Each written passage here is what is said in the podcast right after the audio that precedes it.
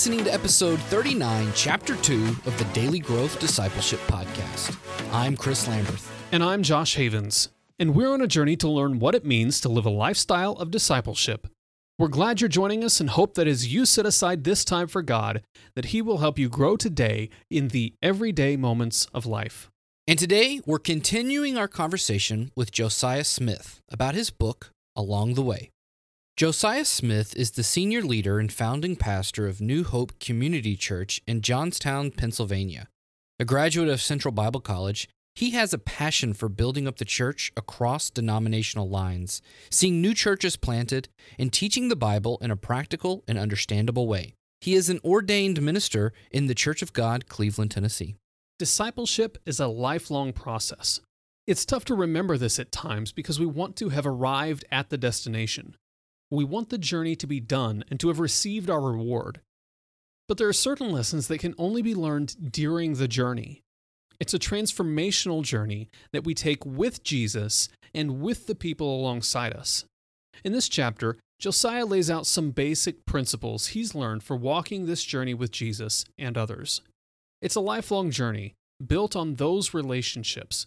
And as we travel, Jesus begins to transform us, teaching us the good news of the gospel, teaching us to let go of things like unforgiveness and our own self centered desires. Let's talk about some structure because you have a really cool structure in your book.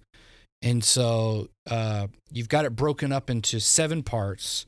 And first off, I guess I'll go ahead and state each of these chapters is very short.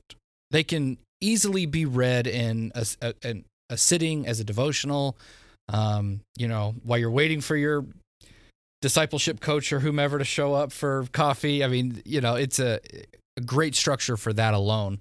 Um, but you've also got it broken up into seven parts. Can you walk us through why those seven parts and why you chose to structure it that way? Yeah, and that was a result of a lot of rewriting, many, many rewrites. And so uh, some of some of my goals. Uh, one, I wanted to make the book uh, understandable so that anyone could read it. Um, you know, as long as you can read, yeah. you should be able to read this book. You know, that that was that's my hope. Tr- I, I to, think that's true. trying to keep it un- uncomplicated, and and especially, and it's been cool too to get some feedback from this since since the book's been published. You know, people who don't like reading, they're like, well, two pages, I can do that. Yeah. And so each chapter is it's two, maybe two and a half pages, no more. Um, so I, re- I really wanted to make it a book for non-readers, uh, but also a book that's enjoyable for readers. So that's that's kind of the reason for keeping it so short. The reason I divided it into parts really came from the fact that as we were meeting people, meeting with people, we were trying to develop the structure of like not not not having it where it dr- dragged out too long, you know, because you're meeting one week, not not the other week, and then 16 weeks later, you're like, let's try to review what we talked about in week one. And so I, I was trying to model where we could do it in like seven or eight weeks. You know, we meet together seven or eight times. And again, hopefully that forms a relationship where you can continue meeting. But like for this material, like if someone's getting saved, they, they came to the church, they get saved, we connect them to a coach, then they should be able to, to get the book and meet with the coach seven or eight times and be completed mm. uh, compl- and have completed the book. Um, so that's that's the goal there. And then the way that I kind of laid the book out, I really wanted there to be a progression. Um, kind of like, okay, it's this journey with Christ. So what's next? You know, all right, you just got saved. Now I didn't I didn't make it, it eh, necessarily a new believers book in that it doesn't it doesn't cover like um, you know go to church next Sunday and be baptized and that sort of thing. I, there's some other smaller resources that I think are useful for that that, that we've utilized. Um, but it is hopefully to start a coaching discipleship relationship, like a walk, a walk with Christ and with people. And so I, I started out with um, the story of a kingdom, which may be an odd way to start, uh, but I'm I, I've become really passionate the past few years about just realizing the truth that Jesus talked so much about the kingdom of God, the kingdom of heaven, and that Christianity it wasn't intended to be a religion per se. Um, it wasn't intended to be, uh, you know, one of one of many religions, but it really is like it is a kingdom. We have a king, we have a father king, and so I wanted to start the book out just framing it that way because I think a lot of people aren't familiar with that. Um, and so my goal in that first part is simply to tell the story of the Bible Mhm. uh, in the context of a kingdom in five short chapters. so Yep. That's kind of- simple. kind of you should be able to do that any day of the week. yeah, so that was the goal at least.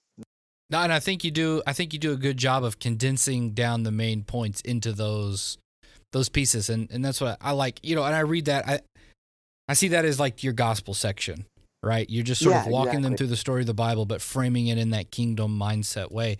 And uh, and you're right. I think that's something extremely important that we have often overlooked when we present the gospel message. Right? It's uh, you know, count the costs is to forsake everything else and make Jesus Lord. Well, what does that mean, right? It's Right, forsaking right. Caesar, it's forsaking all the other things, the idols, the you know, uh, the the myriad of things that we we put up in our lives as uh, uh, idols and sin in our lives. We're we're giving all that up.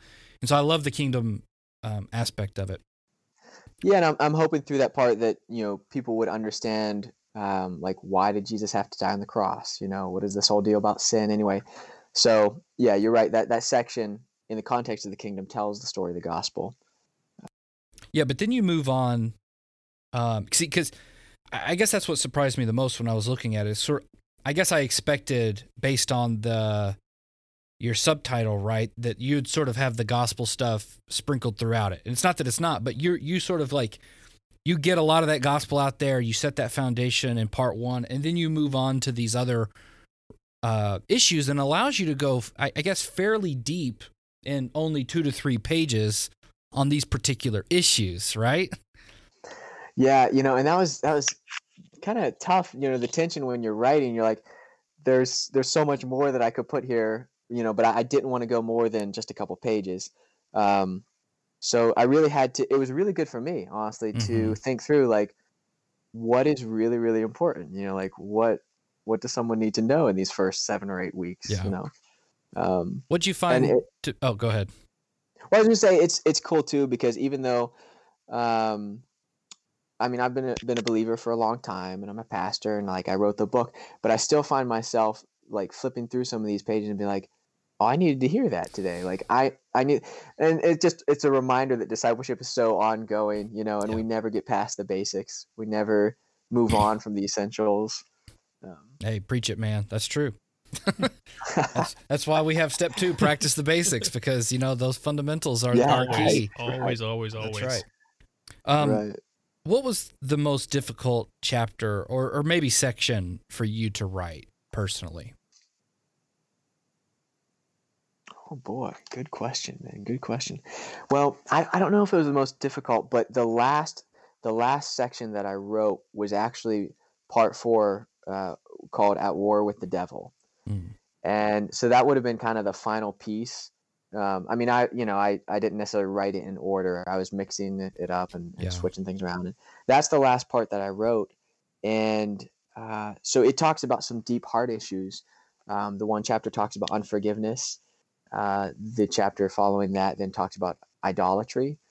Um, yeah, and so like just you know writing that can be convicting too because you're like obviously I want I want to make sure that I'm like my heart is clear here as I, as I'm writing, and so uh, that one also was influenced a lot by there's a book called Unbound by Neal Lozano, um, and then there's a couple other resources that that heavily influenced that section. But yeah, my hope for that is that that can just uh, not only reveal that the fact that we're like in spiritual warfare, but actually ha- like how to keep our hearts clear and clean.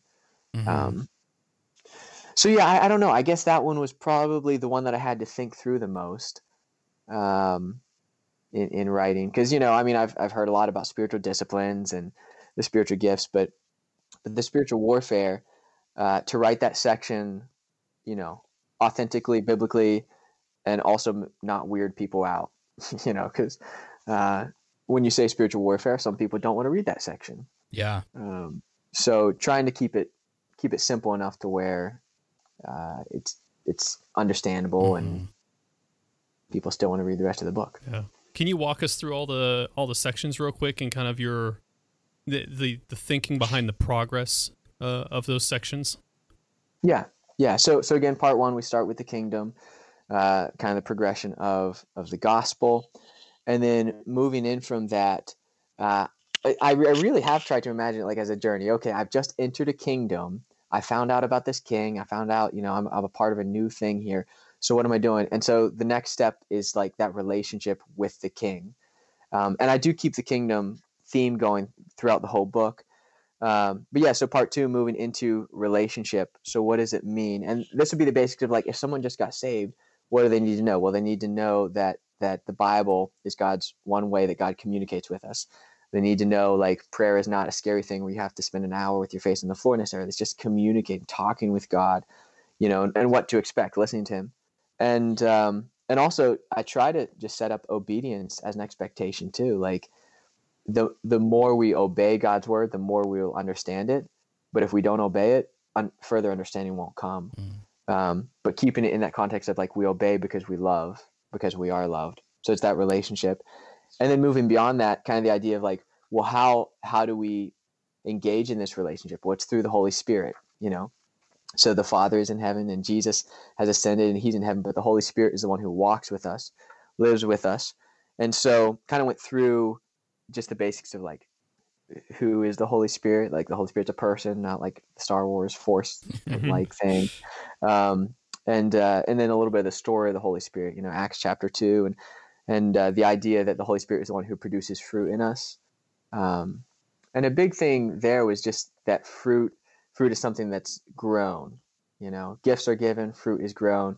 And so as we walk in relationship with our King, with our, our guide, who is the Holy Spirit, you know, we develop fruit. But as we're walking in this journey and and we're walking in relationship, we encounter opposition.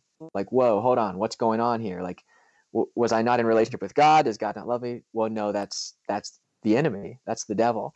And so that's going into part four. We're just talking about like you will experience resistance, and it's not because you're doing something wrong. It's because you have an enemy. You know. And uh, again, talking in, in that in that section about unforgiveness, idolatry, I, w- I was just trying to think of two of the biggest stumbling blocks, I guess, you know, and uh, of course we could mention a whole lot of others in there. Um, but I, I, think for a lot of believers, unforgiveness is probably the biggest, the biggest thing that keeps us from moving forward in our journey with Christ. And the crazy thing is, we can be, you know, serving Christ and, and thinking Christianly, uh, so to speak, for 30 years or, or going to church for 30 years and never actually move forward on our journey because because of unforgiveness, you know. Mm. And so just seeing how how that's something that the enemy uses.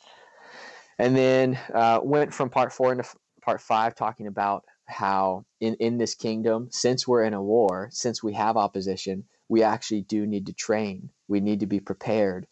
And so these spiritual disciplines that we talk about are holy habits.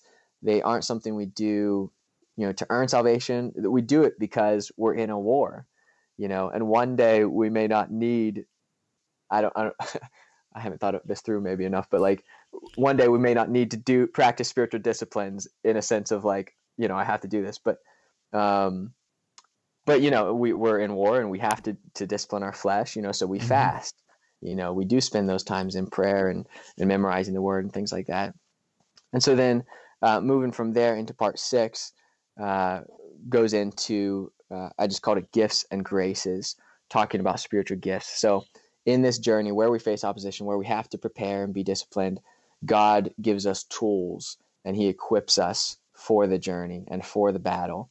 And so, went through talking about uh, some of those gifts, uh, and and really just hoping to get the message across that like everyone in the kingdom has a gift. Mm-hmm. Everyone in the kingdom is equipped everyone who's walking with Jesus has something to give, something to say, something to do. And, you know, and I try to focus on the towards the end of that part how all these gifts that God has given us are for the purpose of building people up, building up his church. And so, and then that moves into part seven, which is just the fact that, okay, you've been given these tools and these gifts, these graces for a reason. Now, what are you supposed to do with them? And so, in that final part, just talk a little bit about uh, being on mission with God, how God's desire is to partner with us, and kind of closing the book, talking a little bit about uh, personalities, our abilities, our desires. You know, kind of uh, you know that's influenced by Rick Warren's purpose-driven life. Trying to figure out like why am I here? What am I supposed to do with this? Um, and then concluding the book by just encouraging people to get involved in a local church. All right, you have these gifts, you have these abilities. God is inviting you into partnership. Who are you going to walk with, and who are you going to help? Um, and so my my hope would be that by the time someone's done with the book, that they would then have this desire to walk with someone else and to help someone else in that journey too. To be a disciple of Jesus is also to make him Lord of your life. We often overlook the significance of what it meant for Jesus to come proclaiming the kingdom of God is at hand. For the original Jewish audience, this was their hope of salvation. The coming of the kingdom of God meant that they would be free from the oppression of foreign rulers and that God would once again reign absolute in their lives. So, being a disciple means learning to be a citizen of God's kingdom. This can help motivate us to take our call to follow Jesus more seriously. It isn't something that's optional or only for the spiritual elite, it's for each and every one of us. It's about making discipleship encompass your entire life. Here at Daily Growth Discipleship, we teach the five steps. In Josiah's book, he walks his readers through seven areas of growth that are vital for this journey. So I want to challenge you to take your discipleship seriously. The fact that you're here right now listening to this podcast proves that you have a desire to grow in your relationship with Christ. But have you taken the necessary steps to make discipleship a priority in your life?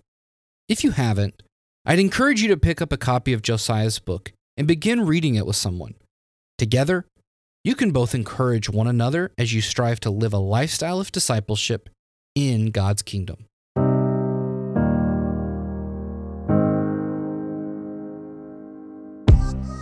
How can you create a lifestyle of discipleship? Most Christians think discipleship is a program or a few practices thrown in at the beginning or end of the day. But we want to help you create a lifestyle where walking with Jesus throughout the day is not only possible, but natural. And we have a tool that's going to help you do just that. It's called the Daily Growth Journal. It's a guided journal that's going to help you become secure in your identity with God and authentically walk with Him in your daily life. Growing daily in your walk with Christ is possible if you cultivate a lifestyle of discipleship. And the Daily Growth Journal will help you do just that.